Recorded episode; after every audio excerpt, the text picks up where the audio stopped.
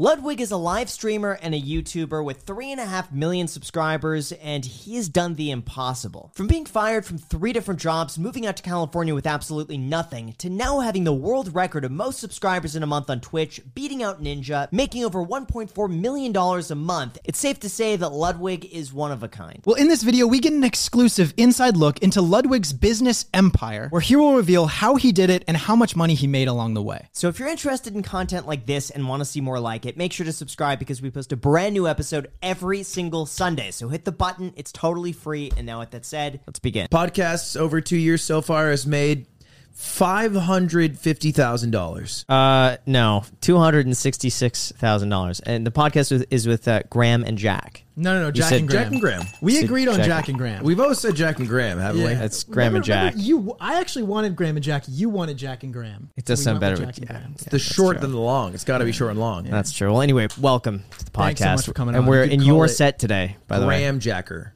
like Graham Cracker. We'll work on Graham. it. No. Grack. We don't need to work on it. We planned on meeting at eleven thirty, and mm. we kind of mentioned it. Yeah. But Graham and I were like, "Oh, we should go to a coffee shop first. We could plan out some questions, get Yeah. everything straight." And we decide some random coffee shop. We show up there, and right after we get our coffees, Graham's talking to a fan that like recognized him, and I'm like, "Wait a second, there he is!" And you just walk straight to the coffee shop. Apparently, you go all the time. Yeah. that was just a, a wild coincidence. You that guys that picked a actually great coffee shop. Yeah, it's good stuff. Yeah. It's good stuff. I mean, come Yeah. on. You yeah, find I, a good ty- coffee I place. typed in your area and I just typed in coffee. And I saw the coffee places. Some of them didn't look good at all. And there was a Starbucks. I was like, I'm not going to Starbucks. But I found a random place that looked so good with like really unique uh, drink options. And I tried it. It is so good. Now, this is like a $7 coffee, but this is the best coffee I think I've had. It was good, and you just strut in, man. And, Yeah. and the funny thing too is when you were there, there were probably fifteen or so people in there. Two of them recognized you. Yeah. Is that like is that a common thing? Does that happen often to you? Yeah, yeah. And I what think is I that get, like? I get recognized a good bit. Uh, I, I mean, it's generally like everyone's pretty nice. The thing that they usually want is a picture. You know, that's like the like the end of the engagement. It's Mm. like initially, it's like you seem familiar.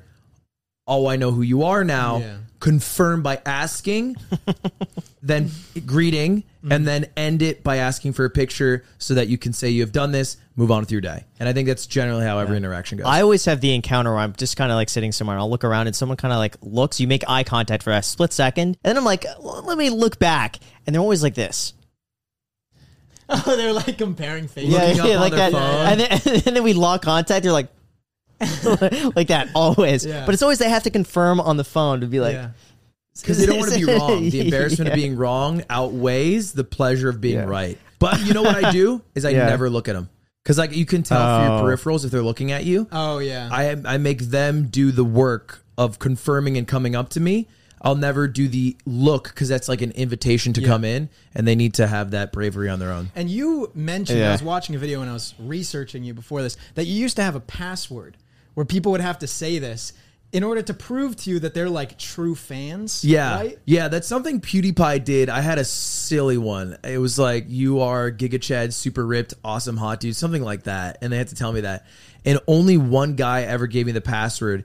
And the problem is when people meet, I don't know if you experience the same thing. When people meet me, uh, they're very nervous, unnecessarily nervous, I would say. But I think it's just very unexpected, shock met with like, oh, I I have not planned for this interaction, and so they're always very nervous. And so when this guy was telling me like my passcode, he's uh-huh. like, "You're like super tall and hot," and, and I was like, I was like, okay, this is weird. Wait, you tried? he did the thing, Wow. and and I was like, Did I you was just like, forget that you had told people this? no, I, I remember I told people, but I, in my head, when they would tell me, they would tell me in a way that was like we had known each other for years.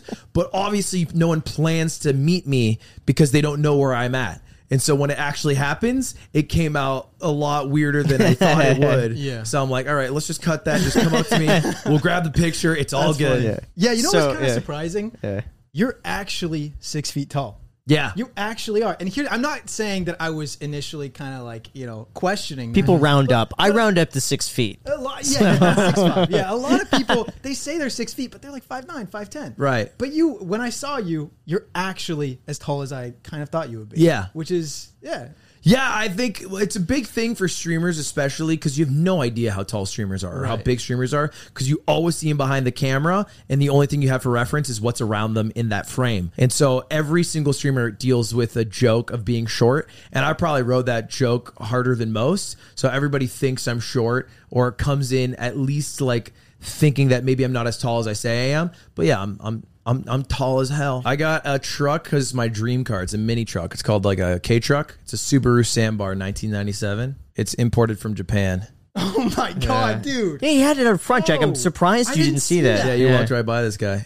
Yeah, I noticed it. I was trying not to hit it with Holy my suitcase. How much was that? It was 5500 and then it costs about another 1800 to import, so 7300 total. That's safe to drive. Like I'd imagine. There's no, is there an airbag in that thing? Yeah, there's an There airbag. is? Yeah, Okay. it's, the things that make it a little more dangerous is that it's a right side car because it's an import from Japan. Yeah. So I'm driving on the right, which can be a little weird, and then it's also like uh like a left-handed you know manual transmission, which can be a bit weird. Left-handed manual. Yeah, but I but I drove it for the first time from Long Beach, um, and it felt fine. Like I, you know, it doesn't go the quickest; it goes about seventy, uh, but like I felt decently safe on it. I, I wasn't too worried. I mean, I'm sure if I hit something, this is not this is not a Tesla safety rating.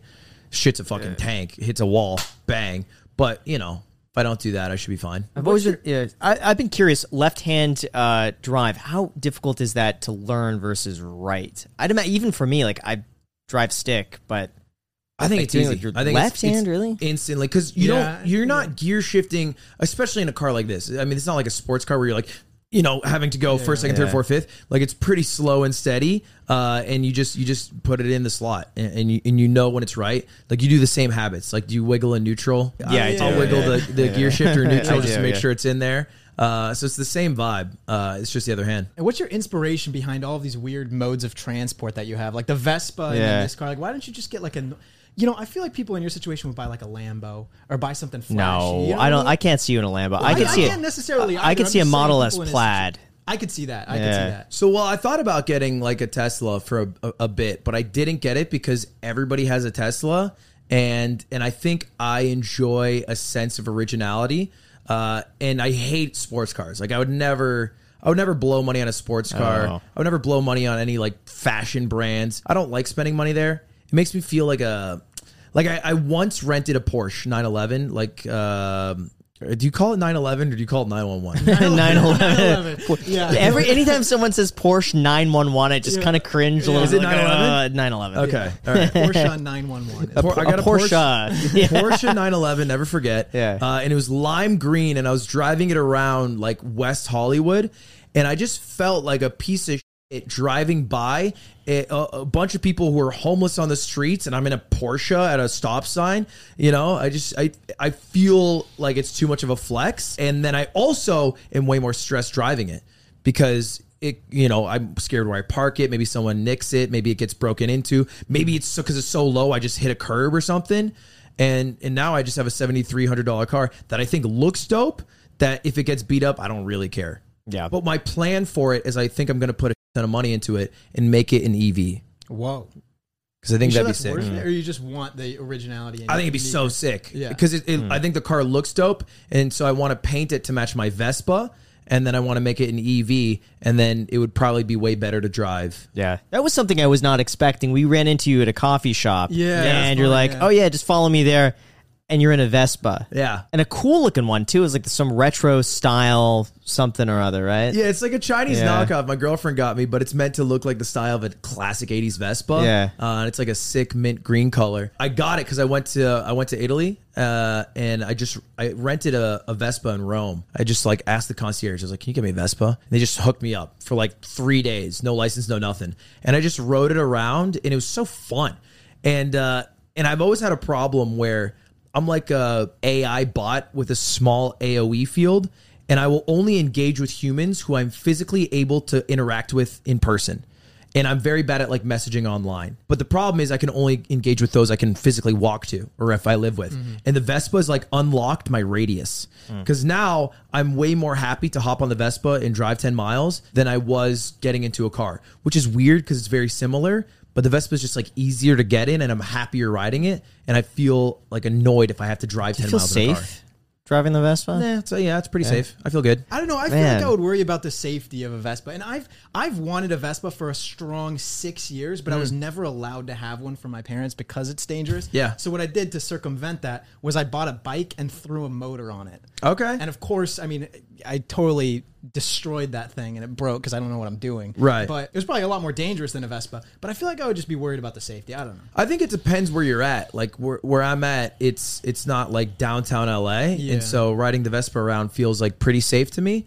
Uh, and and I think you get used to it after a while. I mean, it certainly is more dangerous than a car, like just inherently, but you don't feel that because every day when you drive, you don't get injured, and so after doing that a hundred times, you're like, oh, I am in a safe vehicle.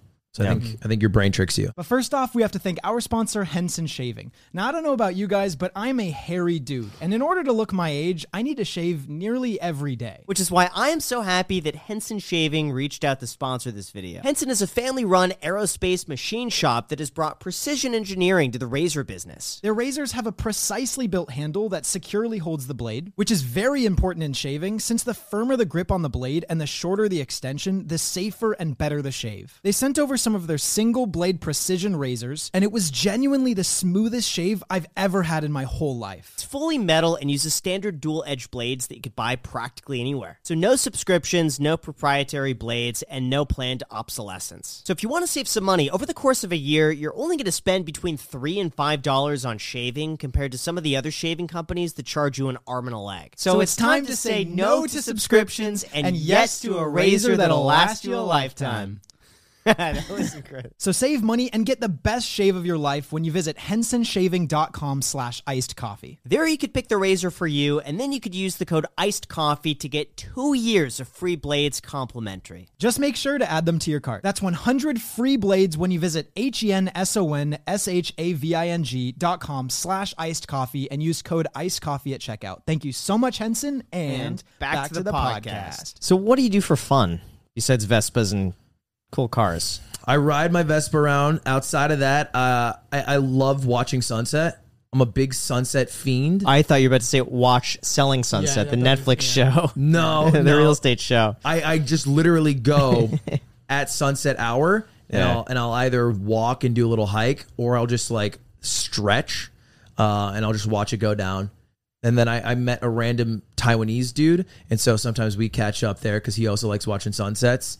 And so we're buds. We hang out. You plan that out, or is it just by chance you it's guys meet up? literally just two ships in the night crossing, and I don't have any way to contact him because he's like a 55 year old Taiwanese man. It's cool, though. But if we do cross, we chat for like an hour. Did you not think about getting his number? If you chat for an hour, you would think this like, how do I contact you again? I think it's cooler this way. Yeah. This is like how you had to do it back in the day. What if he's just socially awkward? Like he wants you to reach out, but just Yeah. doesn't know how to He's ask for it. for yeah. more time with you. He feels like it's No. been it's been so long and he hasn't asked me. He probably isn't interested. It's about once every two weeks, so you know, common, yeah. maybe next time. Maybe I'll, we've hung out about four or five times. Maybe the next time I'll, I'll slide the number in. What is it about watching the sunset? Is it just calming? Is it what about it? I think it's grounding. I think it's very easy to be in your own world, think about your own game, but it's really small. Every YouTube channel is small. Even Mr. Beast is small in the grand scheme of the world and how it's moving. And in a hundred years, if you look back, is Mr. Beast someone that people talk about regularly? Probably not. And I think it's grounding to look at the giant sun that we spin around, and it makes me feel good. Why does it make you feel better? For me, I feel like that would make me feel insignificant and that everything I'm doing doesn't doesn't matter. Nothing I do matters. Why am I doing anything? I think it helps humble you and it helps make the things you do less about the ego and about being the biggest and the best. But it still matters that you help the lives of those around you because that changes like all of society for years. And I think that's the most important thing you can do is uplift the people around you. And so I think I think that's still an important thing. It makes me feel good, and I have less of ego importance put into I have hit three and a half million subscribers. Wow, because that doesn't matter. Let's talk a little bit more. I know you've talked about this a lot, but feel like we kind of have to visit it since this is a finance and business oriented podcast. Hmm. The YouTube acquisition type thing. Right. What was that process like to get acquired by YouTube from Twitch. I know that you kind of had a relationship with Twitch since you, I mean, you've been on there for an extremely long time. Was that hard to disband from Twitch to go to YouTube? And what was your reasoning to switch from Twitch to YouTube? Yeah, I think the dream for every creator is to eventually be a big enough creator that you can leverage that and then fish a deal from all the major players, which now is Facebook, YouTube, and Twitch, and then try to get the best one uh, for your livelihood. Uh, and for me, I was like, okay, I've reached a status as a big enough creator that I can try to get one of these deals after my original partner contract ended.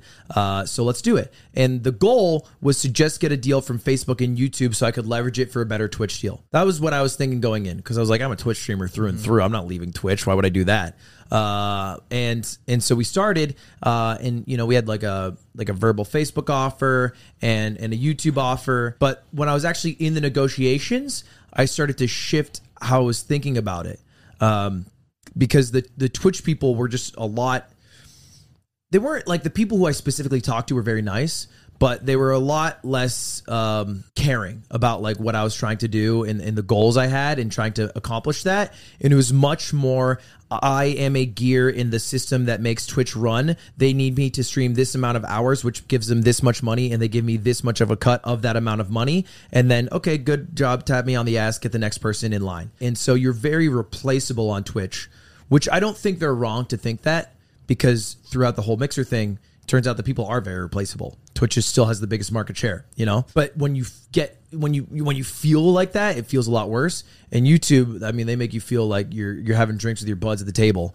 Uh, and so talking with them more and more, I started to feel better about it. But I was still very much leaning Twitch up until the very end. I don't know if uh, you know, like the whole coin flip story. I like that story a lot. can you- Yeah. can you Explain say a little this. Yeah, so like I, I was even though I had a much better deal from YouTube, it was it was not like double the amount of money, but it was pretty close. Like it was it was pretty close to double the amount of money Twitch offered. I was still leaning towards Twitch. Uh, and I went into a call with the YouTube guys, and you know we had shared a lot of time. We'd g- gone on lunches, all that good stuff. And I was like, "Hey, you know, it's nothing you guys did wrong. You guys fought really hard, and I think you guys did really well. And I love what you're doing with YouTube, but I'm going with Twitch." And they were like, and they hit me with a last second offer that was that was just like a 20% bump. And i was like wow that's it, like crazy. So i thought long and hard. And the original reason that i told them i wasn't going with them and i and i didn't let them know right there is that i had flipped a coin. And heads was twitch tails was youtube.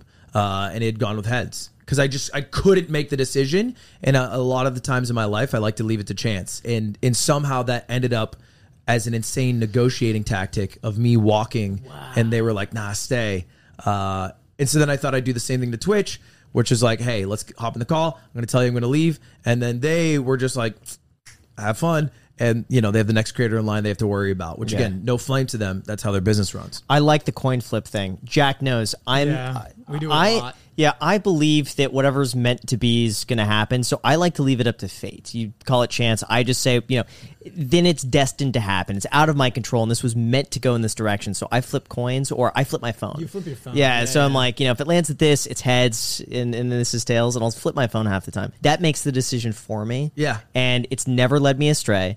And for you, even when you flip the coin, I mean, that coin flip ended up making you so much more and getting you to where you are today. If it wasn't for that coin flip, or if it just had landed on YouTube, you would have just done it anyway and uh, left some extra money on the table. Yeah, if it was just YouTube, I would have just had a worse Right. deal overall. Yeah. which is funny to think about. Yeah, I, I'm not as deterministic and destiny focused, but I know that any path you take in life, it will work out because it just has to. The world keeps spinning, your life keeps moving on, everything has to work out. There's no other choice. Um, and so I, it's like whatever decision you make, you just have to be happy with it.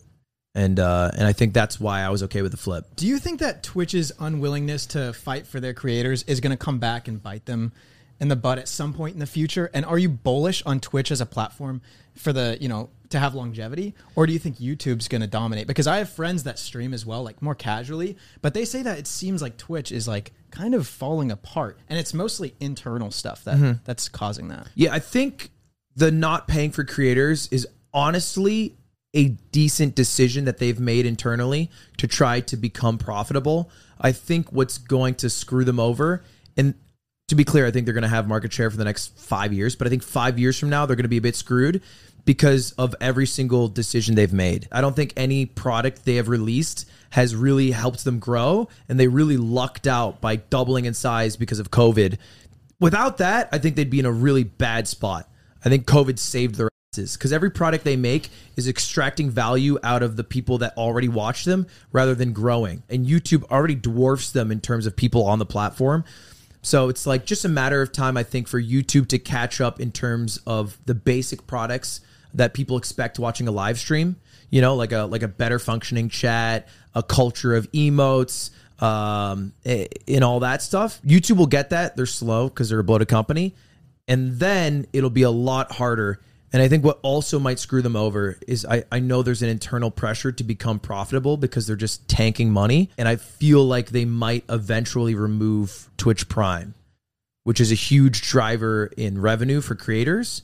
Uh, so I think if that day comes, that's when the turning that's going to be the turning point. It seems like Twitch makes the creator compete with them as a platform rather than really boosting them up. Because I know they also have that, like their TOS as far as banning goes is pretty like it's not very stable. And I know people have been banned for like really simple things and kind of honest mistakes, and then other people haven't been banned or you know temporary short bans who for was some crazy. who was the one that uh, you know had was doing yeah, I know- stuff? I know you were gonna yeah, bring they, that they were up, doing yeah. doing stuff Yeah. on the live stream. We wanna say what you that was? familiar with Doing that stuff? What doing stuff? stuff like you know like uh, Oh, the one who was getting railed doggy style. yeah, Oh, yeah. I didn't want to say that, but uh, yeah. Jack's Grandma, you just got to be. Yeah, uh, Gigi, I'm hey- sorry that you heard that. Hey, it's okay. Susan, you should have seen it, bro. But yeah, but uh, yeah. So what? That was a suspension and then brought right back. But other people just suspension. yeah, Yeah, right. she was having actual intercourse. Yes. Live. yes. Explain it to your grandma so she now understands I it. think I'm intercourse. Yeah. yeah, Grandma, you know it, doggy. You've been there. We all been All right, there. well, cutting that part out, but Uh, no, I like. Leave I that think PR wise, Twitch has just had a detrimental past year and a half. Part of it is all the products they release, and then part of it is just a failure to adhere to like a terms of service that people like generally align with their morals. Uh, and so, like, yeah, someone had sex on stream and they were banned for seven days and they were back.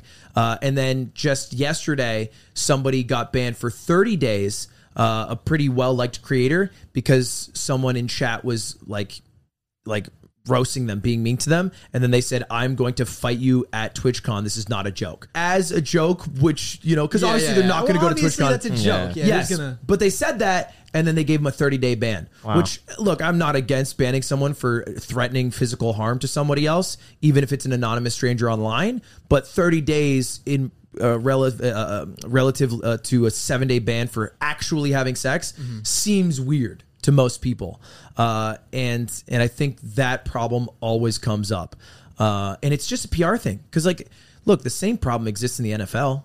Like the NFL has varying bans of of weeks to months, and it none of it lines up. Like people get banned for smoking weed for two months, and then there was like. Um, What's his name? Who's, who assaulted like thirty women in ma- massage parlors? Have you heard of this? I haven't. He's one of the highest paid quarterbacks in the league, and he was originally just suspended with pay for like four weeks for assaulting about thirty women at massage parlors no criminal and coercing charges? them. Just no, it was just uh, I think it was like a civil case and settled out. Uh, but it was just like he had coerced them into doing sexual favors after asking them for just massages.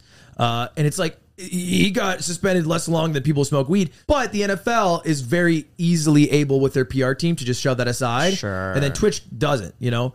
Uh, Twitch is is held accountable and then probably overly roasted for the bad decisions they make. Uh, and they've never been able to get behind that. Yikes. I think another issue with Twitch is discoverability. Mm. And it seems as though the, the people on the top stay at the top because they're the ones that get pushed versus everyone else. The, the algorithm's not there to find new creators who are up and coming unless you already know of them. Yeah. Yeah, there's a this is a real quote from the CEO. He had said this in a private meeting, and I, I, I had found out about this. He said the best way to grow on Twitch is to grow on another platform and then bring the audience over to Twitch, which is just a failure of the platform.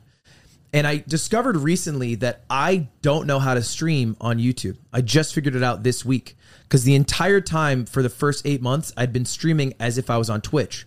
And the way that you stream on Twitch is you just have the most viewers in a certain game category, and then you stay live for a really long time because you'll build up uh, a lot of dead viewers, people who just have you on their second monitor. They leave to work, they go to bed, whatever, and then you'll stay higher in the category, and then people always click whatever's at the top of of their favorite category, whether it's just chatting, a, a video game like League of Legends or Valorant or whatever it is, and you just grow and grow and grow.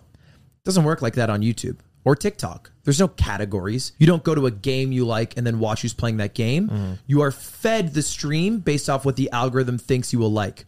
And so it's much more important for uh, to create um, a stream that has really good watch time and has a sense of urgency that makes people stick around because the better the watch time, the more people will will stay and the more it'll get recommended, which doesn't exist on Twitch. And I just figured that out this week because I started doing streams that are like, I have one hour to beat this game. Uh, and I play like Minecraft, and I have a timer on screen. And the closer I get to the hour, the more the viewership goes up. Uh, and I and I ended up with streams that would get like 30,000, 40,000 viewers um, because it just gets pushed and pushed and pushed because people will stick around waiting for it to reach an hour. As opposed to Twitch, you're better off streaming 20 hours straight like XQC or Trainwrecks do. Yeah. Lily Pichu's doing that now. I Yeah? see her video. Yeah, she'll be streaming for like 12 hours straight. Yeah, that's It's- not good for YouTube. Nuts. But I have to also say, so I had a channel. Well, we had a channel. It's called Millennial Money, where we went live, and we did that for about a year and a half. And then we talked to someone who is a rep at YouTube who said that if you just film this ahead of time and post it as a video, it's going to do better than a live. And we did. And instantaneously, from going from live to just pre-recording something like this and posting it, our views doubled. Yeah. So I think there's something there that YouTube isn't quite pushing live streams, and for some reason, people don't seem as willing to click on a live stream that was like a day old because it's like, oh, it's not live anymore. Versus if it's just pre-recorded. Definitely Uh, not. How do you approach that? Do you have to go live, or is it something where you could just film something? I guess it's less fun for for your audience because they're accustomed to that. Yeah, so so my original strategy, which was a new strategy when I was streaming on Twitch, is every stream would have segments that would become YouTube videos. I'm not just streaming for the sake of being live and playing a game. I have a specific thing like I'm going to give my credit card to stream to buy anything they want on Amazon for a couple hours. That'll turn into a YouTube video. And that worked when I was on Twitch because there are people who like watching live streams and there are people who like watching YouTube videos. It's separate. When I went to YouTube, I recognized pretty quickly that the watch time that that I would get from viewers was way lower. Like they would stick around for like seven, ten minutes, then they'd leave because I'm competing with other videos. Like in the sidebar, there's like a juicy Veritasium Yeah. video that's gonna make you feel like a genius for 10 minutes, or it's my dumb ass playing Mario, you know? So it's like the competition is way, way fiercer. And so it's important that for a good YouTube video, you need like like an intro, you need a specific goal, and you need stakes. Right? Those are all important things to a YouTube video. And then the thing that you need for a live stream is a sense of urgency because the thing that a live stream has as an advantage you can think of it when you think of like a like a professional sports game like a basketball game is the ability to be there for the moment say i was here and you lose that when you watch the video that's why you know like highlights are way less popular than watching the game itself like that's mm. the cultural moment so you need a sense of urgency in a live stream that make it feel like it was worth the time to watch in a moment that makes it that, that you can say you were there for How do you come up with these ideas? Like what to do on stream? So like the the idea of like the urgency or like like that concept or like specifically what I'm doing. specifically what you're doing because it seems like you have multiple segments. Sometimes you'll you'll do one thing over the other. How, how do you pick so frequently what you think will do well? I spend a couple hours every day and I'll just watch streamers. Like the way I watch streams is like I click on Summit 1G. I watch him for three minutes. Then I click on Lirik. Maybe he's doing something cool. He's playing a cool new game. Watch him for a few more minutes. Should I try that game? Eh, maybe not. It's a little more niche. He's a little different of a creator. All right, what's Mizkif doing? What's XQC doing? And I click on every creator who I think does things well and who might push the meta of what is being streamed and what is being consumed and see what maybe I could try doing. Uh, and if I don't find inspiration there, then maybe I look at YouTube videos or maybe what I was doing six months ago. Because, you know, what I was doing six months ago probably will work now if I just spin it a little bit. Uh, and I try to think that day of what I'll do. Uh, and it's pretty much on an everyday cycle. Like I, I know what I am doing uh, like at 4 p.m. at 2 p.m. that same day. And I don't know like any any time before that. What if you have no idea? if I have zero idea, sometimes I just won't go live at all. Like I will, like that period of time that I'm saying is 12 to 2 p.m. might go from 12 to 5 p.m. or 6 p.m. Uh, and it can feel sometimes like I'm not even working because I'm just actually just watching streams and, and just trying to think of things.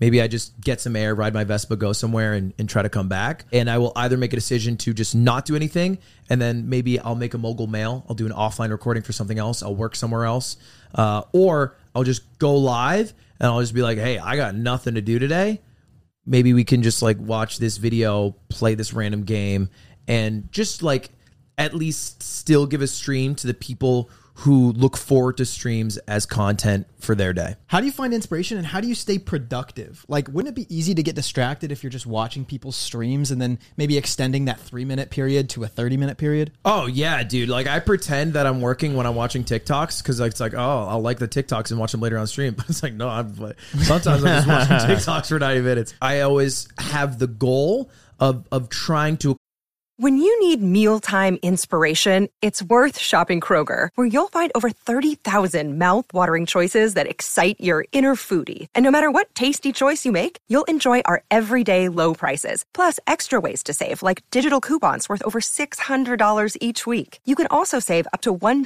off per gallon at the pump with fuel points. More savings and more inspiring flavors make shopping Kroger worth it every time. Kroger, fresh for everyone. Fuel restrictions apply.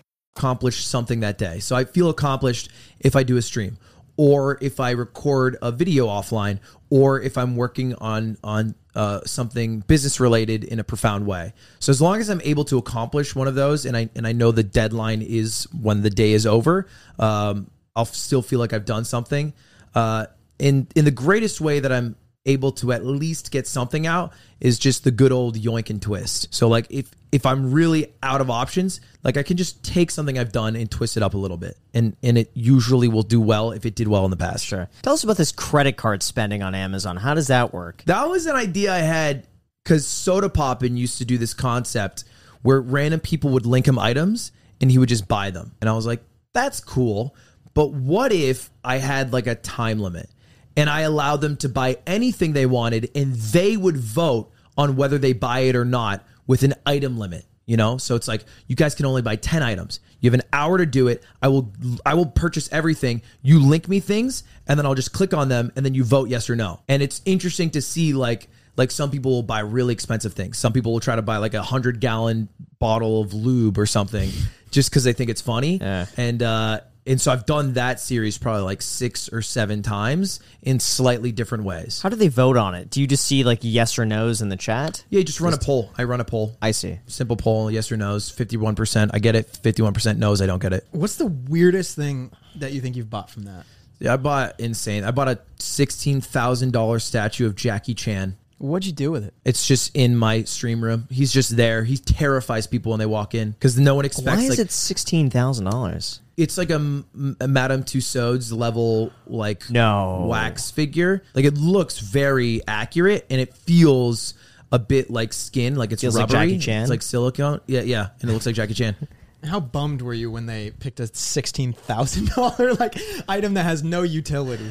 Yeah, I, I think I think it's funny. Like I I don't You're cool with it. I don't like spending money again like on fancy cars or fancy clothes, but I don't care how much I will spend on on videos and content. I because it feels like it's productive in a way. Mm-hmm. Is there ever a, a desire to return it the next day? Let's like get it and then think, ah, let me let me refund this. let me send it back. The only time that I really hate it is when it's something that I just really can't use. Like they bought a eighteen hundred dollar water bubbler, like the ones you would see at a school or an office building. It was a water bubbler. uh, like a water fountain, like the ones where you like you click it like an Eclay, and then the water comes out from the spout. I I don't know what you guys call them. You call them water bubblers, East Coast. A water A fa- fountain. water fountain. Water fountain, yeah, Sure. Okay. yeah. Water fountain's probably West Coast terminology. Okay. but yeah, just one of those water fountains, and uh, it's eighteen hundred dollars, and I just can't install it. Like I don't have a plumbing for this. I, I can't yeah, attach sure. this to the wall, so it's just useless. And I just ended up donating it to like some um, school because I, I I I can't do anything with it. Yeah. So I I'm only annoyed when I have something that I feel like I cannot use in a way that's entertaining. What about everything else that you can't use? Like you're talking about just random items. Do you keep them? No, we end up usually trying to donate what we can, and then it's a lot of waste uh, of just you know I have just a stupid amount of random statues and knickknacks and like desk ornaments that that I just cannot keep all of them. Uh, and so I've done. There's three ways I get rid of them. One is I just straight up donate it to who will take it. The other is I've done like charity auctions, and I've sold on stream for charity the items I've gotten in the past, uh, and then people will buy it. And then the third is I just have to trash it. Well, before you trash it, Jack will take it. Yeah, Well, I, I don't know about that. Hey, I- come I- 100 gallons of I'm lube, Jack. minimalist. I would There take you the go. Jackie Chan if you ever get rid of it. I think The that's Jackie- so funny. Jackie's awesome. You Yeah. will see him. You guys will see him. He's wanna see him, terrifying yeah. when you walk in and you see him. Yeah, there was a really cool. Uh, it was a movie prop, so you could go on websites and find these really realistic, like alien movie props. But there was like a big, scary, sixteen foot yeti that was so cool looking. I wanted that for the living room. A 16 foot, 16 feet. Sixteen That's feet. tall, Yes. man. How are you gonna get that through the through the, This through the door, back Oh, door. through the back door. Yeah. You got I 60 would- foot vaulted ceilings? Yeah, in Oh, Vegas. man. Vegas are 22 foot ceilings. I guess that is a Vegas thing, right? Yeah. Having those giant vaulted ceilings. Yeah, the craziest thing I wanted to buy that I was so close to buying, uh, and I should have bought it, was it's it's called the Timothy Oulton Apollo, and it's a replica of the uh, one of the Apollo uh, spacecrafts or whatever. And inside of it was uh, like a sitting area, so it's like a like a circular thing with a table in the middle, and they're so unbelievably cool. And I thought I could put that in the living room, and it looks like a spaceship, and we could film a podcast in there. How much was it? 150 grand. But I could write it off because it would be for the podcast True. Yeah, that'd be but cool. it just happened to sit in the living room. Now I think those things would have been way more because this was in COVID. Yeah, because this was uh, in like the worst of COVID, where everyone was like just panicking, didn't know what was going to happen with the economy, and they discounted this thing. I think normally it was like two hundred grand for these things. Uh, and they discounted it, and I explained like, "Here's who I am. Here's how it would be used." I think they only made like ten of them. What do they make them for? Uh, decoration Oh, just to Yeah. sell them. to sell them. Yeah, but they're Correct. like seating arrangements inside of it, so it's Right. purposely there's supposed to be a utility with Huh. it too. Yeah. Yeah, I couldn't imagine how big that would be. It's huge. Yeah, but there are things like that that I see that I'm like, man, I, I would love to do that. There's a, a thing, it's a $700 flashlight. I saw it on TikTok. I have 10 of those. You have ten. are you serious? Yeah. It's the um the Illumin Yep. uh, R18 What's or whatever. the purpose? I got a bunch to see how many it would take to cook an egg. That's a genius idea. And How many did it take? Two. So you didn't need eight of them. I didn't because I thought stupidly you get eight and then everyone stands around and they just point it at the egg. But what you actually do is you put one flashlight underneath and then one on top, and Yeah. it becomes like a convection oven. So I know you have a relationship with Mr. Beast. Pretty, Mr. Bean. Pretty good one. You were in one of his videos. Three. Oh, th- yeah. I saw the, the plane video, right? I've done three videos. One's been posted on his channel. One he didn't post, so I stole. And then the final one hasn't been uploaded yet. Oh, okay. Yeah. See, I only saw the uh, uh, the plain one. The Well, I knew one, the right. one he posted on your channel, but I didn't know if that like counted. Right. Yeah, maybe it doesn't count. Yeah. But what was that like? Because for those that don't know, Mr. Beast basically made a full on video. How much money did he spend on that? Yeah, so the first time he ever asked me to do a video was like a $1.1 million shoot that involved like two people, military guys, doing a bunch of obstacles, biggest sumo wrestler in the world, giant obstacles, whatever it was. Uh, and and I went out there to record to be basically a backup host for him because it was a race. He would not be able to beat uh, get to the next obstacle sometimes if they're going faster than him. So I would just be there in case to explain what to do. Uh, and that was why he asked me to go out there. And I had met him before this just to hang out. Uh, and and I think he thought I was funny and I would do well. And and so we do it all. Finish recording. A couple things go wrong in it. Like there's a few hiccups. And uh, and so I'm waiting for it to get uh, for it to get uploaded. Hit him up like every week. I'm like, when's it going up? I'm curious. When's it going up? He's like, ah, I don't know. I don't know. And then one time, um, I hit him up. I'm like, when's it going up? He's like, I'm not uploading it. I'm like what? You spent 1.1 million dollars. He's like, yeah, I didn't like it. It's not good. Was he that matter of fact about it, or was he like depressed at all, or was it No, he's when he makes a decision, He just does not care. It just is what it is. And and like he's the person who makes that call too, right? It's not like somebody above him who's like, Yeah. you know, Jimmy, I don't think this is the one. It's him who's like, we're not uploading it, and everybody else who's worked on it for months, like, dude. But but like that's his thing. And I think he almost takes pride in the fact that he spends money on things that don't go out because it shows how much he cares and how much he's willing to put into YouTube where most creators wouldn't. So he just scrapped it. And then we did a podcast with him when I was filming a second video um, with him. And and just as a joke, I was like, well, if you're not uploading it, let me upload it on my channel. And he was like, yeah, that'd be funny. Because he wanted my most viewed video to be his video. And now it is my most viewed video. It's just his video. It's just his video. Is it I- his thumbnail too? Yeah. His Did you thumbnail, do his title, his video. I did it. I did. I did two intros. I'm in it for about thirty seconds. I remember clicking on your video and being so thrown off that like I thought it was a Mr. Beast video at first, but I saw you uploaded. Wasn't it like I stole? Was it how much a million dollars from Mr. Beast? That was, Was that- my explanation of it. But the actual video is called "I buried a hundred That was thousand it. dollars. Go find it." Yep. And it's I, and it's Mr. Beast in the thumbnail, and it's my channel. Yeah. Do you think it could have done better? Because I honestly didn't know about you too well when I when I scrolled across that video for the first time. But changing your profile picture and channel name to Mr. Beast when you oh. post it, and then you post it as him, because That would have been I would have been more hilarious. compelled to click on it had I known it was an actual Mr. Beast video. Don't you than like- lose your verification when you change your name? Oh, though? you do. Yeah. that's a good point. I'd Actually, You'd have to Probably could've gotten it re-verify. back. You would have gotten it back. Yeah. But yeah, I think it would have. And I think part of it was an experiment. Like he was curious because he's always had the idea that YouTube is all skill, not luck. And with the knowledge he has, if he had to start a channel from ground zero, it would just skyrocket upwards. And so this is like, okay, let's find out. Uh, and I think there's definitely an element to a video being really good, having great click through rate and great watch time. But also, it helps if the video is uploaded on a channel with 100 million subscribers and has just a guaranteed bedrock of viewership. Um, so I think like if this video was on his channel, it certainly would have gotten 40 million views at least. Yeah. And on my channel, it's sitting at about like seven and a half. I agree with that. I probably would have been more compelled as a viewer to click on it just Yeah. because it's Mr. Do you know Beast. what he didn't like about the video? Because I saw it. I didn't think there was anything wrong with it. Yeah, there was a couple things that went wrong. Like the first problem uh, was they had a giant target that they were supposed to shoot like a bullseye uh, with a cannon, and the targets ripped because it was outdoors. It was just vinyl. It's huge vinyl targets. They just ripped both of them, and then they were like, "Okay, back up. We'll shoot the car with a cannon." And then the cannonball just turned out to be super flimsy in the wind, barely moved at all. So that just looked kind of bad, like that segment. Whatever, one segment, move on. There's another segment. They're supposed to wrestle a, a Japanese, the heaviest Japanese sumo wrestler.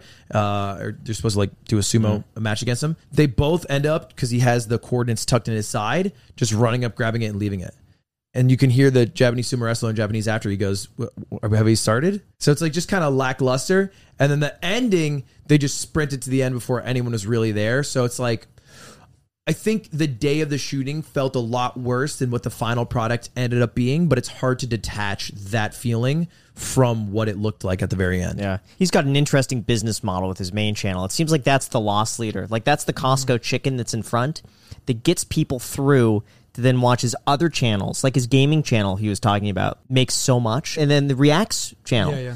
Um, and if he wanted to, he could just post Reacts videos all the time and just print money. I mean, that's got to be mostly profit. Right. But the main channel, yeah, he's very uh, upfront that he loses money on a lot of those videos. And I think Costco's a good example because I think he's just as prideful of it being a loss leader. Yeah. I, I think he's like he loves that he is like I've spent like ten million dollars on videos in the past two months and I've thrown away half of half of them. It's Yeah. like he loves that because I think it, it gives him a sense of pride. Yeah, it is astounding though. He's not exaggerating that he does spend everything. Yes. It there's I, I don't know. I was trying to calculate in my mind like here's how much he makes, here's how much he spends. It, it all gets reinvested. It is amazing to me how little he's taken out for himself.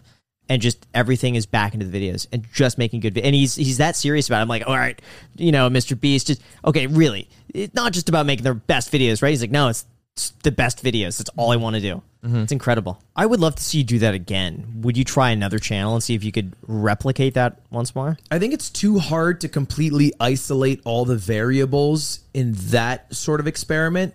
And I think the idea of skill not luck is interesting and fun, and people love exploring that. So I I am working on that, but rather than do it through a video that I make, I'm working directly with a creator, and I have been for a while now. Um, because you remember that Mr. Beast tweet, and it's like, I worked with this creator. This is the before of how much Yep. they made. Yeah, yeah. This is the after. Mm. I was like, that's crazy. So I I thought I would try the same, and it's been going pretty well. And you can't say what creator. No that is. leaks, because then it'll kind of sully it. How does that? been- Yeah. How does that work? How did you find the creator? Do you do you take a split in terms of now? Is it just a test? purely just like I am trying to mentor this person and you know at first we would have like scheduled calls and it's been going on long enough now that they know what they're doing um and they're I think they're incredible at it uh and and I want no ownership of it and and I keep telling them if the thing that comes out of this is you have grown and I don't even get a video out of it, I'm happier than if I get a video uh, and you haven't grown. You know what I mean? Yeah. So I'm I'm just mostly focused on on that. Yeah. Sometimes I'll notice people and I think they're going to be successful no matter what happens. If if I'm helping or if I'm not, they're going to do well. And sometimes some people that you come across just have whatever that might be and you're like, "Oh no." Jack Gordon was Yeah, a yeah. great example. I found his channel so early on. I'm like, "Oh my gosh." Uh, he's like a, a young Vsauce. And uh, you know what? I think I can't remember if I I think I made him an offer to come work with me in the very beginning. Oh yeah. Yeah, I yeah, you did. I thought it would be so cool because then we'd have two Jacks. We'd have one Jack and then Jack Gordon. And I, I thought it was a long shot he'd even take the offer. And He's and he didn't. But I was I wasn't even surprised. I'm like, no, it's his channel's gonna blow up, and sure enough, it did. Yeah. But he just had some- at? Uh, he's at 350 now, but he's in high school. Oh, wow. And uh, he barely ever posts. Oh really? Yeah, he'll 'Cause he's post just a high schooler. Yeah, he's, he'll post every now and then. But I'm like, if you just quit high school and just posted one video every other Mm-hmm. week, you would be he would be at a million subscribers within like a few months. I remember. I think I was. Yeah. It was VidSummit Yeah. last year. I was there, and I was at an event there, and some lady came up to me, and she started talking to me. Turns out it was his mom. Yep. And she was like, "Yeah, like I don't want him to drop out of high school, or I don't want him to like pursue this because he needs to pursue his education and stuff like that." I just thought he that was, but yeah, he's she's a- but he's an example. He'll do well whatever he Yeah. sets his mind to. Like if he wants to be a marine biologist, he'll be the best marine biologist. He's she's just got that mind. That's great. But he's also good on camera. Just a focused person who's charismatic. yeah. What's the most expensive thing you've bought? Uh, probably the Ford GT. But that was an investment. Everything I bought was like that car was actually better than the S and P 500s. It's it's almost as good as some of the best real estate deals I've done. Why? Why? What? What is the goal with the money? Why are you the dragon who hoards the gold? I don't think I, I don't think it's a dragon or hordes. I it's uh I just enjoy it. I like I like being frugal. I like business. I So- understand being frugal Yeah. and not spending, but for me, uh, when I hit a million dollars, I'm like, I'm good. This is all I need. Any am- amount more than this, out, outside of a house, I will say, uh, is not necessary for my day to day to function. And if I had more, I wouldn't know what to do with it, and I would rather. I don't. I don't need that. Yeah. Which is why I have a lot of overhead, as opposed to you, Yeah. who doesn't have a lot of overhead but has way more money than me. So it's like, what? What do you? See, I love investing. I love personal finance. I love finding a deal. I, I take so much enjoyment in in finding an undervalued whatever it might be and investing in it. So I I take a lot of pride in in, in finding something that maybe other people didn't see. And for me, like the Ford GT was something like I think mm-hmm. that these are going to be half a million dollar cars. This is a good deal. I set a price. Like I found the car, worked out. So everything I do is is kind of focused around that. But then I also I only want to spend like two percent of what I have invested. And then that way it's sustainable so that no matter what happens, I'm always living off of 2% of whatever the total is. Mm-hmm. But that means also that, let's say, you know, you make a million dollars, you invest a million dollars. Well, that's now an extra $20,000 a year that I could spend guilt free because I know no matter what happens, I- it's going to be coming back. And to be fair, So- like I, I respect the fact that you are so thrifty to the extent of like it actually probably helping the environment because we'll go out and he'll like save the ketchup packets. And stuff like that. But he's going on record saying he makes like six million or whatever in a year, but still at the same point saving ketchup packets. But but here's the thing. But it, I don't want them to go to waste. So I'm very much like if I waste anything, like this cup, for instance, I'll keep the cup, wash it out, so I could reuse it again. But stuff like that, it's just because I don't want to waste the cup. It's a plastic. It's a it's a He'll- plastic cup. I don't want to. Reuses them. Oh, Macy Macy hates that. Oh, that's I rinse terrible. them. I rinse them. Yeah. she's she's br- he doesn't use toilet paper because it's wasteful. What do you use? my nothing. hand. Well, you could just wash it in the sink. Water's cheaper than toilet paper. So you just what do you what do you mean you wa- what do you mean do you have a bidet? No. That's expensive. What? You need to get a bidet. I'm kidding. No, he doesn't Jack's wipe saying- with his hand, man. No, Jack's yeah, making that up. That was a joke. Well, they But do that the- in France. No, they don't. Yeah, because the bidets are separate attachments from the main unit. So you have to get up after you're shitting, and then you go over to the other bidet, and then you turn it on, and then you just use your hand So to clean that's it what out. that is. Wait, what? You just use your, hand, to clean your ass. I mean, like you would in the shower. I don't know. I don't. That Sounds okay. That's that's too far from yeah, me. that's. Yeah, I I don't know. thought you might have had a little French in you. You do I that? thought you had that dog in you. I have a attached bidet, so it's like uh, it's like a. Uh, I, I, that's actually something I've, I'm about to drop. Is I just made my own bidet because I love bidets. Do you have one? No. Do you have one? You know what? Everyone who has one swears by them. Yeah, no, I've I've tried one one or two times. I don't like them. What I'm bidet sorry. do you use? It was one in a hotel. Mm, that's why. So This you're is a heated it's- seat, two different types of oscillating sprays, heated water. Okay, five different pressure levels. It has a deodorizer for when you're Oh. using it. You need that. All right. It also has a self-regulated energy saving uh, and dryer if you don't want to use TP. But I mean, I still use TP.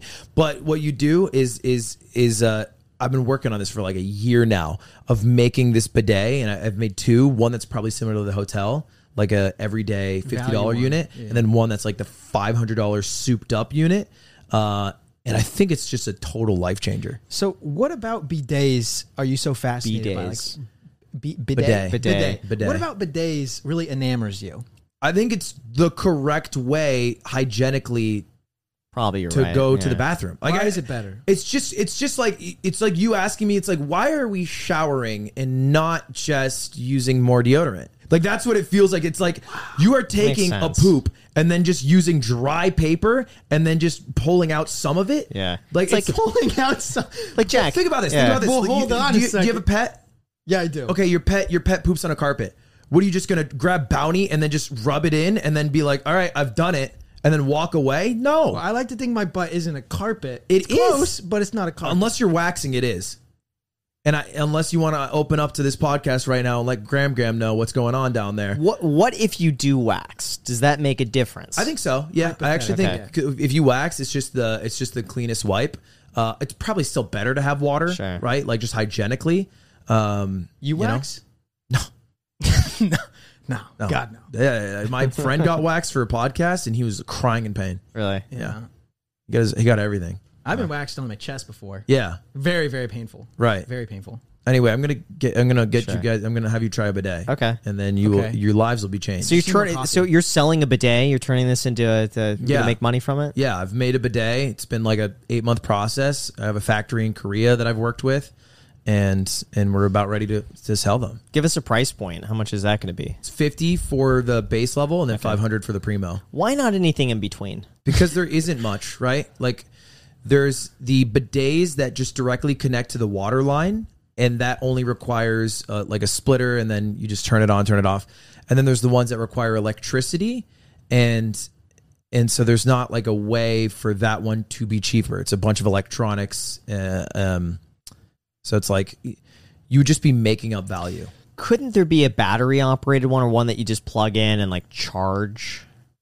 No? maybe, but no one Okay. would use that. I think at the amount of electricity you'd pull and the amount of times Right. you'd have to. It, it's not really something that exists in the market. Okay. I think there are versions of the five hundred dollar ones that are cheaper, but I went with the one with all the all the the gizmos and the gadgets. So are you yeah. taking like a like a is it like a white label sort of product and kind of switching it up a little bit, or you developing from scratch, or how Yeah, does it's kind of similar to a yeah. It's mostly a white label project, but it, we've customized it because um, they're like the largest bidet manufacturer. It's Brondell, uh, and, and we've worked with them to like basically find the best thing we can make, and then have one that is still affordable that Yeah. that I think looks good. you serious about selling the bidet? Like you want to take this in the direction of like making money from this, or is it a side project for you? I want to be like the My Pillow guy, but for bidets and not racist. I Who's the want, my who's the my pillow He's guy? like the he's like the big trumper who would sell pillows. They're like sixty dollar pillows, and he was just hardcore. So every Republican would have like their pillows, and you'd see guys at rallies with their pillows next to him. But but like he's like trying to revolutionize by having comfy pillows. I feel like everybody should use bidets. Like I feel like that is the correct thing. Sure. And after using them, most people hate going back. Like if you go on a trip, your life is significantly worse. And so I want to bring bidets to America. It's already in most of Europe and in um, Asia, In, in the Middle East, Yeah. it's just America that's very far behind. Why do you think that is? Why are Americans not embracing a bidet? I think we're shy about potty. We're we're shy about bathroom stuff. You know, like like I think I think that's mostly it. I think it's like we don't we don't talk about it, we don't discuss it, and it probably doesn't do well for marketing as well. You know, talking about what you're gonna poop with. Mm. So I'm just trying to I'm trying to I'm trying to start a movement. Mm. All right. So when I'm done with all the streaming, you know how Mr. Uh, Beast got Beast Burger? Yeah. This is my Beast Burger. Okay, Ludwig's bidets. It's called Swipe. Wow. that's a great name. That's pretty good. You like that? yeah. yeah. You should incorporate movement in like the the logo or the or the slogan. I'll Like, show you uh, the, like the s- box. Yeah, and it could be like you know short for bowel movement, like you know the, the movement you need, or like something, something like that. I don't know. The slogan is "Welcome to the 21st century" That's good. Yeah. because I think that you know toilet papers that's unga boonga stuff. Can I connect to your iPhone though? Like I feel like it should have some sort of control, like a smartphone. They have a remote specifically for the the Okay. toilet that you you just connect to the wall Huh. and then you pull it out. Okay. That's the whole thing. How about this? Can we talk about your relationship? Yeah, Yeah. Uh, when did you meet your girlfriend? I met her streaming. I was live and she was live because she was a streamer. She started the same time as I did, and she used to compete in these like I don't know if you know like Austin show. Uh, but he used to do like these like dating shows online, kind of like reality TV type stuff, but for live streams. That's what Minx did. Yes, That was the thing Minx did. Oh, did a lot of really? these, yes. Okay. Yeah, and uh, and she would compete on them, and she would win a lot because she was very good at like like going above and beyond. She's like a baker, so she would make cakes and stuff for them, uh, and then she would farm like random um, guys in who are streaming for content. So she would just go to their streams and be like, "Be my chat's dad," and then leave and go to another person, leave, go to another person. And it just came into my stream one time, and then I, I was like, "Pff, "No, I'm, I'm a tier three sub to Pokimane," and we just joked around, and then we followed each other, and we started talking, and uh, and now we've been dating for almost three years. And how is that balancing relationship while also having a pretty rigorous work schedule? it helps that she's also a streamer, Yeah. right? Because there's periods of time where she's way busier than I am. Like she's run events like the Streamer Awards uh, that that have got more views than me, XQC, or or like Mizkif have ever gotten. Uh, and when she's working on that, she's gone the whole time. So like I get it when she has to do that, and she gets it when I do my stuff. The only time that there was ever a period where she was like, "Okay, you, this is way too much," was the subathon, which I get. Because Yeah. I wasn't even sleeping with her at night. I was sleeping She on was stream. uncomfortable sleeping in front of the. I mean, that makes No, sense. she wasn't gosh, sleeping yeah. onto the camera. She was by herself but she in was a room. uncomfortable to sleep on the cat. Oh yeah, she wouldn't have wanted That- to come. that Yeah, makes yeah, sense. yeah. Yeah, yeah. Of course not. Yeah, that'd be weird. that would be, that would Be a little bit weird if we're yeah, both okay, sleeping all right. together. Yeah, all right, yeah. Didn't even come Get up. banned for seven days, Jack. yeah, it's only seven days. so it's been good because I think we both understand the space pretty well. Do you think you want uh, marriage and kids one day? For sure, yeah. Yeah. But it's kind of weird in the at least where I am right now. I think part of being a streamer is you're also like a like a you act like a teenager and like in you just like go live and then you yell and you play video games all day. And I think it's it's hard to balance having a family with that. Mm-hmm. So I think it would be at a point in my life where I am selling bidets and I'm producing streams for other people rather than I'm the person in front of the camera at all times. Is that the end goal? I think so. Yeah. Uh, I, and that's why I started Off Brand, which is the company that I made with with my business friends, uh, Rock Sands and Nick Allen. That is just meant to make shows for other people, make productions for other people. Uh, because I I thought one day I just like it was six months ago I was like, why do I have to be the guy in front of the camera all the time? Like I think I'm a decent host, but I'm not the best at this job. I don't attract the largest audience. I'm not the like, you know, most palatable. I know how to make a show and I know most streamers just like being live 10 hours a day so they can make money, but won't put the effort in and the work in in the hours in a day to actually make a show. So why don't I do that work for them? Why didn't I get funding for it? Why didn't I sell on it, take a larger cut from it, and then just produce it? Have them um, uh, create their like greatest thing they will do that year in terms of viewership and, and like critical acclaim, and uh, and and just be behind the camera. What do you mean by a show? Uh, I think like as opposed to an average stream, right? So like most streams is just like dude behind camera, and there's not really a way to build upon that. And oftentimes when you do, it feels inauthentic. Like if you have an insane setup uh, with like you know the it, uh, five cameras and, Yeah, and dog cam, it- it's too professional, and and it and it it's hard to relate to the person behind that. But it the meta and the thing that has been succeeding a lot for for streams is a is a, a large scale production. So I don't know if you know the Spanish streamer Ibai, but he does these large productions very frequently. He has a huge team in Spain, and he got uh, uh, I think three million live concurrent viewers on a boxing event he ran, which is the record for the most viewers on any live stream. In these events, you can think of him in the same way as Mr. Beast's uh, Loss Leader. Almost assuredly, it's a huge cost to run this, and it'd be much cheaper and he'd make much more money if he just sat behind a camera in his room playing Minecraft. But they bring in so many new eyes that then his daily streams get a lot more views. And he'll do a lot of these at a very high rate. Uh, and so I've run a couple of these, like I did uh, a, a Jeopardy clone called Mogul Money. Yeah. And it got 150,000 viewers live, and we had an in-person audience of 6,500 people. Uh, and it was it was probably like the greatest live streaming event I've done to date, and and it lost money, but it will funnel in people for live streams in the future. Wasn't that the one where a sponsor backed out? Wasn't that the reason why it was a loss? Like you would have made money had it not been for that. I think so. I we we definitely didn't hold back on spending. Like I I booked the venue for an extra rehearsal day, which cost seventy five k, and I think if I hadn't bought that, we we we probably even would have broke even. Um, but yeah, that was that was the biggest one. Is that Coinbase was our sponsor, and then crypto crashed, and then they just pulled out of all verbal agreements because they just couldn't they couldn't pay for it anymore. Right. Uh, so yeah, the events should make money. Usually the first ones don't because like it's proof of concept. Brands are very uh, risk Yeah. averse.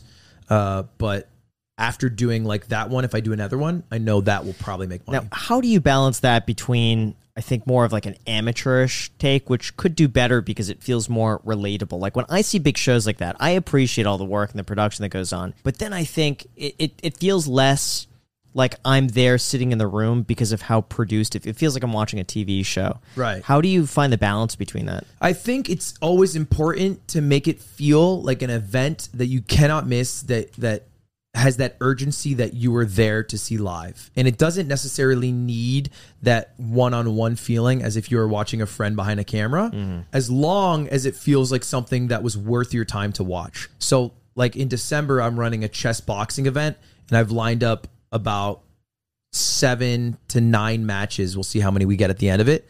Uh, and I think like that's an event that you need to watch live because if you don't, you're gonna hear who won on Twitter. You're gonna see who won on Twitter, whatever it is, and it will feel a lot less uh, rewarding to watch the VOD of it. What's chess boxing? The coolest sport ever, dude. What? It is one round of chess, and then you switch for one round of boxing, and you alternate until somebody wins by checkmate or knockout. Are you serious? Wait, wait, wait. What? So it's just two people going back and forth? Yeah, Wait, one round of chess? Yeah, you play two minutes of chess, and then after the chess portion, you switch. You you do boxing for ninety seconds. You switch back to chess. How do you do boxing for 90 seconds and like put the gloves on and have that be like So for the boxing specifically for chess, you you have one glove on, you're wrapped up, and then the other one is wrapped, but you have one glove off, and then you have to choose your your chess hand, and then you play chess with that hand. And then they you have like a like a 30 second we'll have a trainer come out, put the glove on, make sure you're good to go, have the referee clear everything, and then they box for 90 seconds. What if it's like 10 rounds that people have to go? There's a maximum. So the chess is a timed chess. It's going to be like five uh, uh, minutes of chess with zero seconds added per move. So you will guaranteed lose by time uh, if you are not, you know, moving quickly enough. Now my thought is with the boxing, removing the glove is a big deal. Yeah. Um, have you thought about the timing it would that it would take between like playing a round of chess? Like I'm guessing it's probably ten minutes to for someone to sign off on that glove to make sure it's No, so chess boxing's a real sport. Like it's a sanctioned sport. There's associations in almost right. every single state, and they do this professionally. And so the the the turnaround time is actually a lot faster than you'd think um, to sign off on it. It's about 30 seconds at, at, at when it's functioning at its best. Because it's only one glove you need to have on, and you keep the wraps on. who is going to be boxing. Could you could you reveal any names? Give Are you give us some. So initially, I thought about doing it, but I really want to host the event and I want to be commentating the events. And I think if I had a fight that day and then I had to switch from host to fighting, that'd be impossible. Yeah, I agree. So I, I haven't been able to pull this together. This is the last piece of the puzzle that I'm missing, but I want to slap box someone. Which is, I don't know if you ever seen Moist Critikal's videos on this. It's a real thing. It's mostly like uh, Eastern European sport, but you just have two men, you huge burly men, and they stand there. They're not allowed to move. And then another person across from them slaps them. And you just keep going back and forth until someone quits or passes out. I, I've seen it. I don't get the point. Am I the only one who just? I, I don't. What's the point of Get it. Pain Olympics? It's all content, baby. Come on. Man slaps man in the face, man falls. That's fun to watch. Is it a sport or is it just like entertaining? It's a sport too. sport. Like there's Yeah. actual Really? competition. And yeah. I've seen like the crowds it generates, but I so this maybe I would be just a don't get it. slap box, a, a slap chess boxing. So we would slap each other, then make a move, slap each other, make a move. When is this going to be uh, live? When can people see it? December 11th, we have the Galen Center, which is like where USC does their basketball games, Yeah. and it's you know we're trying to get a crowd of like 10k out and uh and just make it real hype. I would go to that. that Should be fun. It'll be Yeah. in LA. It's in I'd be there. Yeah, it's gonna Yeah, be in yeah, LA, USC. Yeah, USC. Okay, cool. Yeah. Yeah. I'd go to that. yeah, I'd go. That'd be fun. I would love to go as like a spectator and Right. watch, but there's a lot of training that goes on for that. Oh yeah, yeah. We they've been It's a- training for like m- most everyone like, at least the past two maybe three months. It's been like five six months of lead time, which isn't the most in the world, honestly. But at least everybody started with the same like totally amateur Yeah. knowledge of boxing. You did it. Yeah, I started with six. I had six months. Yeah. but I really was serious about it for four. Okay. of those six months, How- What's serious? Like how often were you going? three to four times a week for an hour. But I should have sparred more. Uh, Mm. the the last month I started sparring, but I only did a few times, and I should have been doing sparring. I don't know after two months of doing it, Right. And just like you know, light rounds, just just to get used to it. But I that was my one regret is not doing that more. Because it, it's is it jarring to get punched, and that's like you need to Yes. get accustomed to that. Yeah, that w- that was where I feel like I uh, I could have improved because once I got hit in the head, I've never been hit in the head like that before. Right. Because when I when you're wearing the headgear, it's a bigger target, but it, it's not so like crazy. And when you're when you're doing a uh, you know sparring, it's not quite the same intensity with like people around. But yeah, when you're hitting the head, it's so weird. It's it's uh, kind of like imagine like blinking for like a split second, things just go and then come back.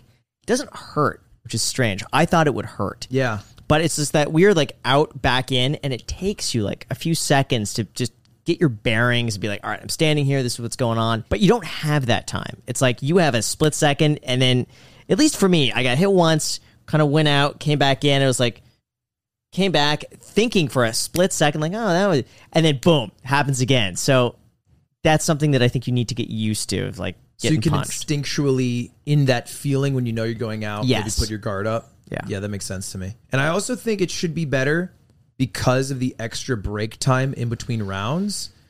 I expect everyone will become pretty fresh and the guard will be, you know, you'll be, you, you- it's not going to, your hands are going to be heavy. You know, you're going to Yeah. be able to lift up the gloves because you have two and a half minutes in between each round. Um, so, you know, I'm hoping everyone comes out of it. Yeah, I think that break, that two and a half minutes, is going to set people up to be really energized when they come Yeah. back in. So each round is going to be full intensity. Yeah, because what happened, like even like the iDubbbz fights, like at Yeah. the end of it, they're just cooked. Yeah. which is like yeah, it's it's like a cardio thing. Yeah. and so I think that break is gonna make it more casual, but also make everyone feel a little bit better doing it. Yeah, it was weird watching Logan fight Mayweather.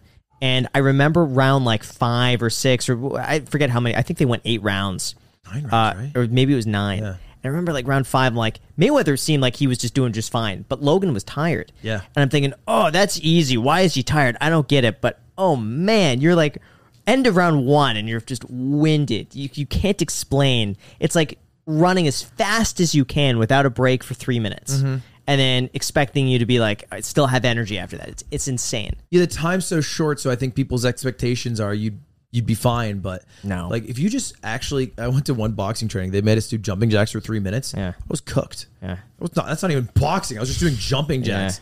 Well, I couldn't feel my calves the next day. I was like, uh, okay, I get it. I get it. You can Yeah. tire yourself out real quick. a lot of it too is mental. It's the thinking through what are they going to do. It's your mind racing at the same time that you're, you know, physically exerting yourself. Right. I think that's what it is. I think it's the combination of the two. Yeah, yeah. So that's So. that's the uh that's the next event. I'm pretty excited for it. And so, how does that work uh, money wise? Do you have sponsors covering it? Are you selling tickets? Is there an expected ROI? You're looking to break even? Is it pay per view? No, it'll be totally. Uh, I want it to be my most viewed stream ever. So currently, that's like two hundred five thousand, which was the end of the subathon, uh, concurrent viewers, and I and I'd like for this to be the most. So it's not going to be pay per view because I think pay per view is also like yeah, maybe you pull a million bucks, you know, maybe two million dollars in in like sales, but I I don't think that's worth the the loss in like cultural momentum by creating something that people care about and watch and talk about. Uh, so the main way that I'm hoping to make money is ticket sales and sponsors. I don't really know. I don't. I don't think I have. I've already spent about half a million just for all the people who are competing in it, uh, and just paying them, making sure that they're covered for all their boxing time and food, because that's not cheap. And so I, I'm not exactly sure where this will come down. I mean, it has a lot of seats, so maybe maybe it'll make money, but I'm also very happy if this breaks even and I just have a really cool event. yeah. Is there anything that you want to ask us? Any other topics that you feel like you want to cover? Yeah, I got a question for you guys. Uh, what do you think? And I don't know if you have much knowledge on it on the general esports space, because it's kind of a money sink from VCs uh, who all put money into it. Have you looked into this at all? I, I'm always a firm believer that if something's that good, you you'd keep it private. Like Um, right. And it seems like a lot of the IPOs are a way for investors to get their money out. Uh, and, Yeah. and a way to capitalize on all the work. And I, I do think that from everyone, I mean, FaZe is so recognizable and they built such a huge brand. But I kind of think if they believed in themselves and they had the longevity, why do they need more money? Because they, they would have no problem funding what they need to. But Well, I think- again, I don't know the inner workings of their business. What generally happens with most esports companies is they start somewhat small, somewhat manageable, and then the overhead becomes absurd because getting like in a spot for for League of Legends, like an LCS spot, it's like forty million dollars to buy that. You know, getting a spot for like Valorant's like fifteen million. what does that mean? Like to be in the league, like like think of it as like the NBA, like buying a team slot. And if you don't have that, you're not a premier team, right? So you Well, need can't you earn it? you have to buy it. Huh. You can have an amazing roster of players in maybe a different league or, or you know some minor doing some minor league stuff, but then the only thing you can get out of that if you're the owner of it is selling the players. So the the the game has really become flipping players, so just trying to get talented players and then sell them to bigger orgs or flipping spots in professional teams uh, in like um, eh, like syndicated teams. I forget the exact word I'm looking for, uh, but like flipping those is like generally how people are making their money. Uh, but outside of that, they're usually just burning through investor money with insane overhead, and then eventually hoping to go public or get another round. Uh, but pretty much everyone is like just tanking money from the esports side. Yeah, Doesn't sound viable. No, it doesn't sound sustainable. It sounds like it's a bit fatty. Yeah, You know, kind of Like- yeah, for sure is. There's definitely teams that have just poofed away right. and just disappeared. I feel like FaZe also kind of wanted to do like the, the cloudy thing, which was like, you know, you, if you yeah. go public, that's a ton of clout. Yeah, Yeah. but they were the And you're setting first. They were the first to do it, right? They were the first, yeah. yeah, I, I, I think there's like a holding company that's public that owns another esports org. yeah. Uh, but they're the first that's like their their ticker is Ton of FaZe. attention. Yeah, I'm sure it could be a lot of just a fad right now, but then over time it could develop. But I'm very much about like what's the bottom line? How much money does it make? Let's not spend too much money. Let's keep low overhead and keep this thing running running slim All and right. lean. Then let me give you a little question. I'm going to show you my Robinhood account, and you tell me what are good investments and what are bad investments. Yeah, let's All do right. it. Can we? Yeah, Uh, okay. Could you? Yeah, you can screen screenshot it, yeah. All that? right, let's see. All right, so you've gone from 261 down to 180. I mean, that's the market generally. But in What? total, he's lost twenty five thousand dollars in principal, which isn't like It's not bad. I was up No. like 40% at one point. I was doing What great. sucks is that you're down five percent today. Uh, nine, almost ten thousand dollars today. That's not that's not bad, man. let's That's go down. yeah, are, you, you're- are you using margin at all or no? What does that mean? Okay, Then- probably then not. that's a- Yeah, that means that's you're a no. borrowing money from the platform. all right. So you got a third of a Bitcoin. I think that's fine. six thousand Dogecoin. That's, I think that's, That's- a that's fine. I had I had some Dogecoin back in the day. I turned one hundred dollars into seventeen thousand. One hundred. Isn't that crazy? That's f- insane. you had a you Jack had it early. But incredible time. He sold at the peak. yeah, I I lost it all though. It's it's Oh. fine. Yeah, yeah, yeah. I, I I'd made a bit off it and then just kept some just in case. yeah. Uh, but I sold a lot of it. It's good. Probably good. Yeah. Uh, I like your stocks so far. Microsoft, really safe. Apple, Apple, you can't go good. wrong with it. Yeah, yeah. Disney, I think, is pretty good. Baba. Uh, what do we got here? Coca Cola. Got a Warren Buffett stock there. Love Coke, Then we got Ver- Cola. Verizon. Yeah, I'm not a huge fan of Verizon, but you know, but I'm bitter. I invested in T-Mobile a while ago, and they did nothing. How'd you pick these stocks? Uh, so they're mostly things that I believe in. One, things that somebody told me to buy, like Verizon was the stock guy on Twitch who just told me to buy Verizon, so I did. And then uh, some are memes, like United Airlines, I bought as a joke because I had a running thing that airlines can only go up. Uh, and then some are random YOLOs that I found on random websites. Yeah, like App Harvest. That's a weird. I've never heard of this company, but you got uh, at, your average cost is three dollars ninety five cents. Not bad, but at the peak, this was a like thirty dollars. No, yeah, thirty three dollars stock, and now it's two fifty six. Yeah, How'd you pick Jerma that told one? me to buy it because he said it was revolutionizing agriculture, I don't know. and I bought it because I like Jerma. Anytime it's democratized or revolutionized, I'm just like, no, move on from that. Honestly, it's not that bad. Uh, I invested in Rocket. That's that's been a terrible, That terrible, was terrible company. a Wall but- Street bet YOLO. It was right Oh, before yeah. their call or earnings call or whatever, and they were like, "It's gonna go up," and I bought it, and it's down a lot. Yeah. Uh, Ford, I really like Ford a lot. Palantir has been awful. I Um, wrecked on that was one I never got into. Another Uh, Wall Street bets. Oh, it yeah. turns out they're Yeah. also an evil company. Oh, really? I think so, right? I don't, don't know. think so. I'll stop recording. I don't think it's bad. So mean, bad. No, But this is your I mean, play money, right? Yeah. the- This is yeah. yeah. So this okay. is the so that's the thing. It's like if this if this were your retirement account, I would look at that and be like, bro, we got to sell everything, just an index fund it, keep some cash on the sidelines. But if this is just like play money, it doesn't really matter.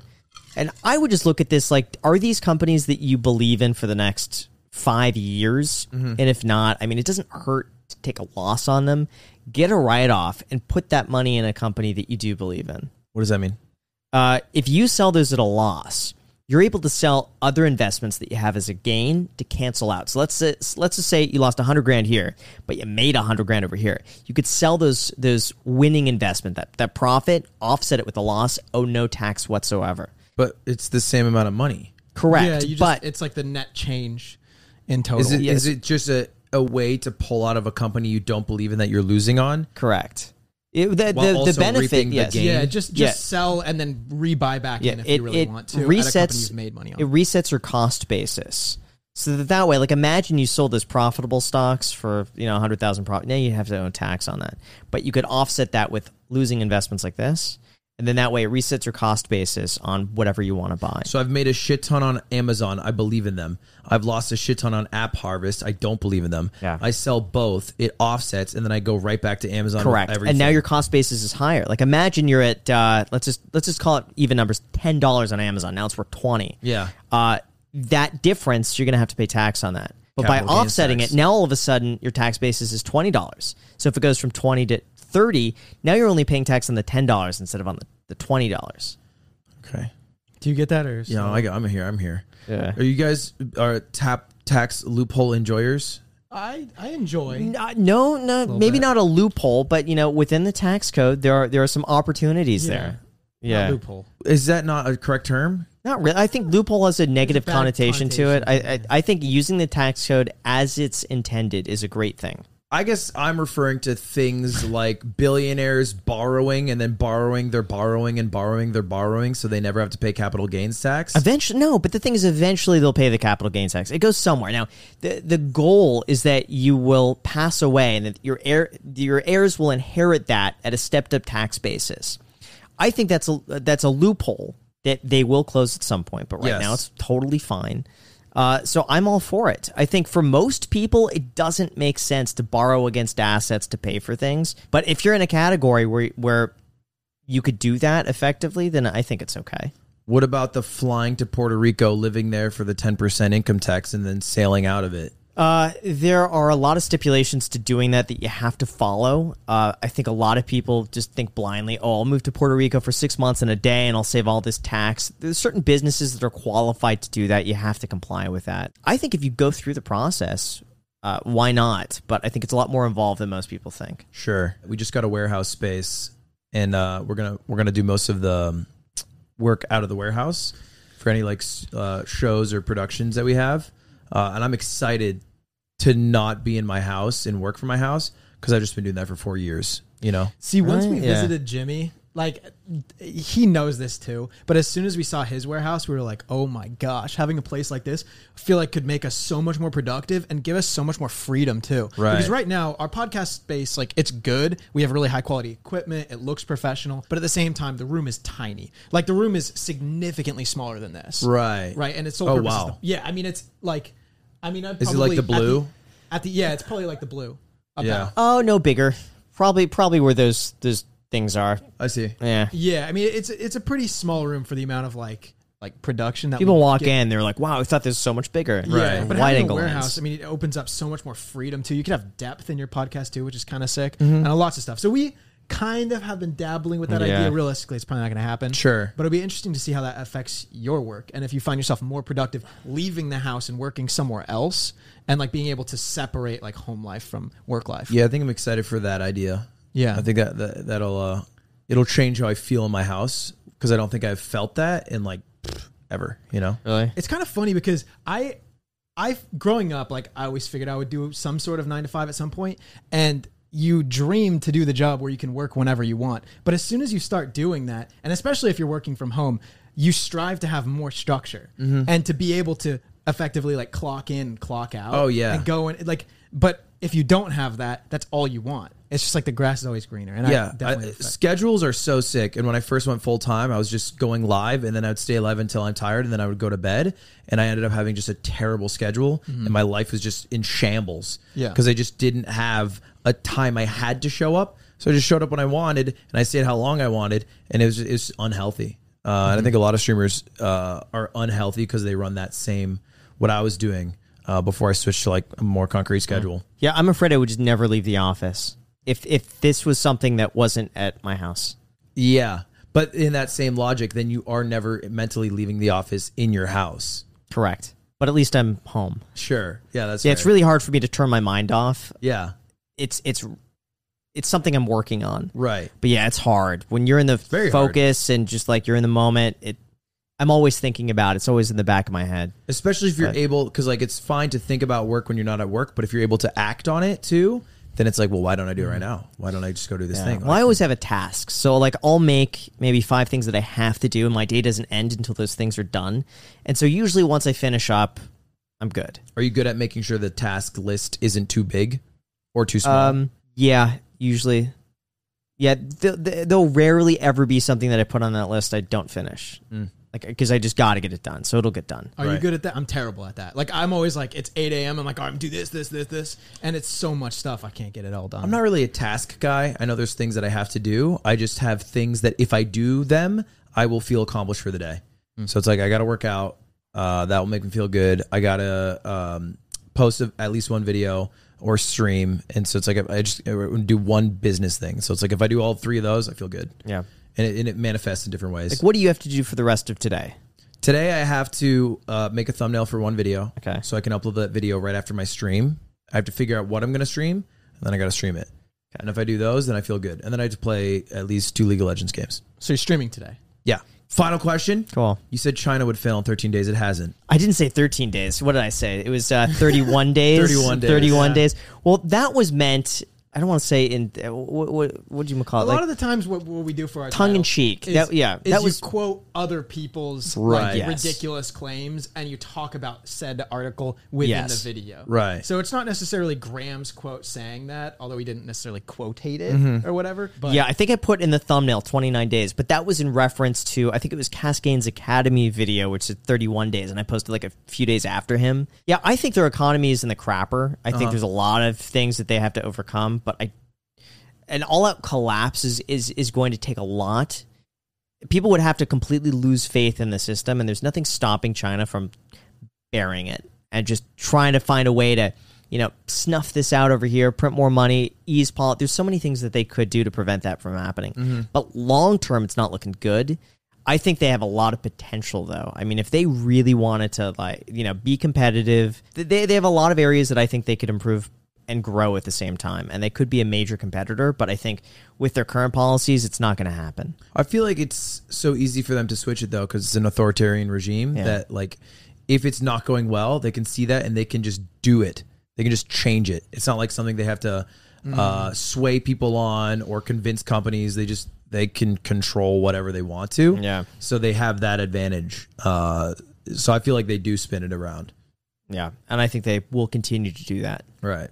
But no, I don't think it'll collapse in three, three exactly right, three. right. I actually don't know how he came up with that. Uh, I'm, I'm thinking it's just you know a title sort of deal. It's like, hey, it could be somewhere around here. Mm-hmm. If you put a time frame on something, people uh, are more likely to click it For sure. There's like So- a sense of urgency. Yeah, so I'm guessing they're like, what's going to happen in 30 on that 31st day that's going to be different from the 30th day? I think there's also like So- a inherent nationalism, even for like finance bros or or like uh, business guys, uh, to like be like, okay, China's failing, yeah, because like for ten years they hear that China's gonna u- usurp America as the number one economy. So any anything that's in contrast to that is like, oh, interesting. Yeah, I think a lot of people worried. Ray Dalio came out with a perspective of the changing world order. It's an incredible video. It's like an hour long, but it explains that the U.S. has been the reserve currency now uh, since the I think it was like the 1940s or 50s is when it was officially announced, and no uh,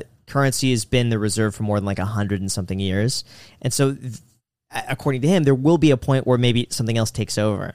And so some people were speculating, oh, well, maybe it's Bitcoin or cryptocurrency. And you know, his argument was that China is growing at such a fast pace that they could outpace the US and they could but then again, you have to have trust in that currency and right now there's not that universal trust that they would need. But I think a lot of people took an interest in that.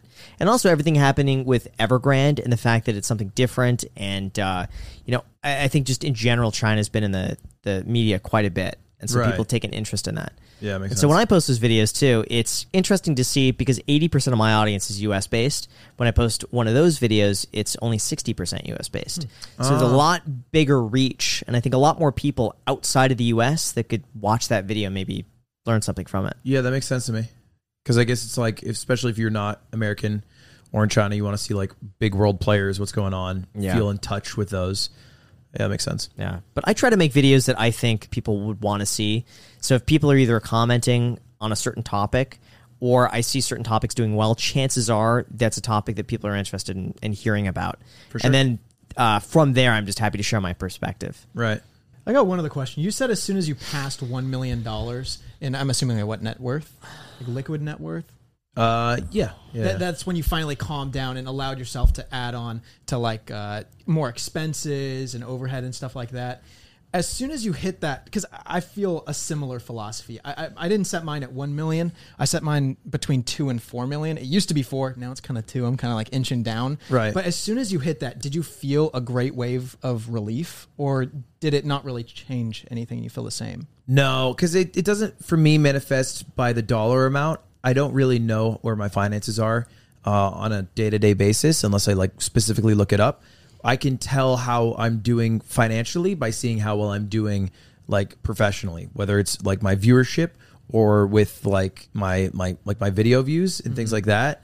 So you know, I think when I was starting to average like a quarter million you know views a video or it, when I ma- reached like a million subscribers on YouTube, like those are the things mm-hmm. that I, I'm more able to look at and be like, oh, okay, nice. And this is a theory that I have, but as soon as you let go of this like financial constraint you put on yourself where you cared about it so much, did you actually see a positive ROI on that when you allowed yourself to take on more overhead and not worry so much about the financial consequences of every single business decision you make? Maybe it spurred more creativity or something? I think it's a little different for me. I think I have a dumb brain in the sense that I've always been, I've never been burdened financially or, or felt stressed financially. Uh, in, I mean, part of that is we grew up middle class and we were pretty comfortable. And then, uh, you know, we had like a, a decent amount of savings. We had like a life insurance policy. My dad died, so it's like money. Money was not a, a big problem. We like college was half paid for. So I always had this mentality is that was like, yeah, I'll make money whatever I do. Like I don't think I need to be rich or I will be rich, but I'll always have enough money to to live life. Uh, and it's always worked out. And I always assumed everything would work out. And and I think humans are way better at adjusting to the life that they lead than they realize. And so it's like, you know, if I'm if I if I'm at my poorest, which was when I first moved to Los Angeles, I immediately adjusted to that and I was cool with just eating, you know, peanut butter sandwiches from Trader Joe's.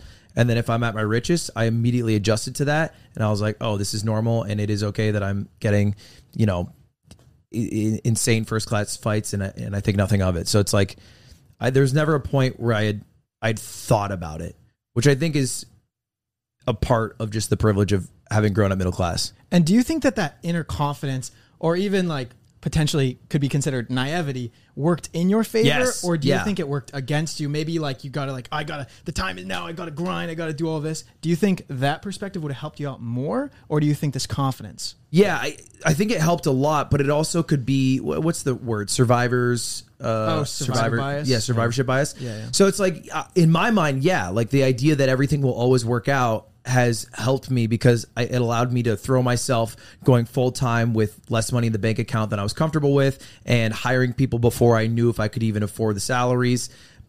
And it's all worked out and the business has only grown every year uh, by like you know in, in, insane numbers.